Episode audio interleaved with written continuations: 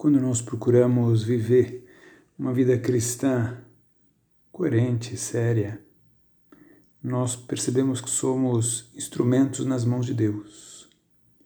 Que Deus, ele pode atuar diretamente no mundo e o faz muitas vezes.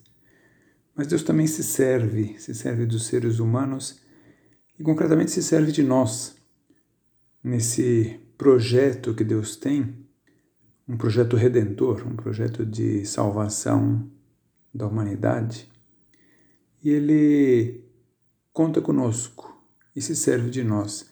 Para saber que nós não atuamos por nossa própria conta, só nos limites das nossas possibilidades, mas que Deus é quem nos toma, isso nos dá muita serenidade.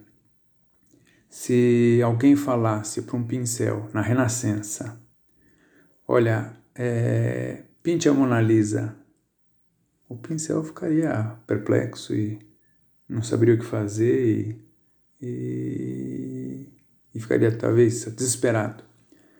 Mas Da Vinci sabia o que fazer com o pincel. Hum. Ele sabia. E de fato fez a obra-prima. É, então nós todos somos assim instrumentos nas mãos de um artista maravilhoso que é Deus. Instrumento, instrumentos na, na educação dos filhos, é, instrumentos para melhorar o ambiente à nossa volta, instrumentos para dar um, um, ar cristão à nossa sociedade. Então, isso nos faz pensar, sentindo-se instrumentos, nos faz pensar que nós produziremos resultados muito por cima das nossas capacidades.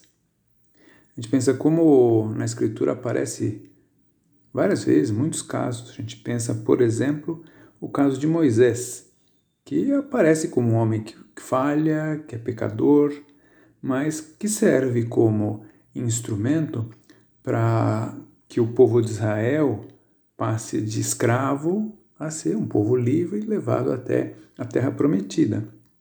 Ou, muito frequentemente no Novo Testamento, os apóstolos, por exemplo, naquela cena da multiplicação dos pães, onde eles servem ali de intermediários entre a oração de Jesus sobre os pães e a distribuição às pessoas. E eles veem o milagre da multiplicação acontecendo através das mãos deles também. Eles estão participando ali. Então, o, o nosso desejo ao saber que nós somos instrumentos é estarmos muito unidos a Deus. Porque nós estamos unidos a Ele, então Ele é quem fará as suas obras primas.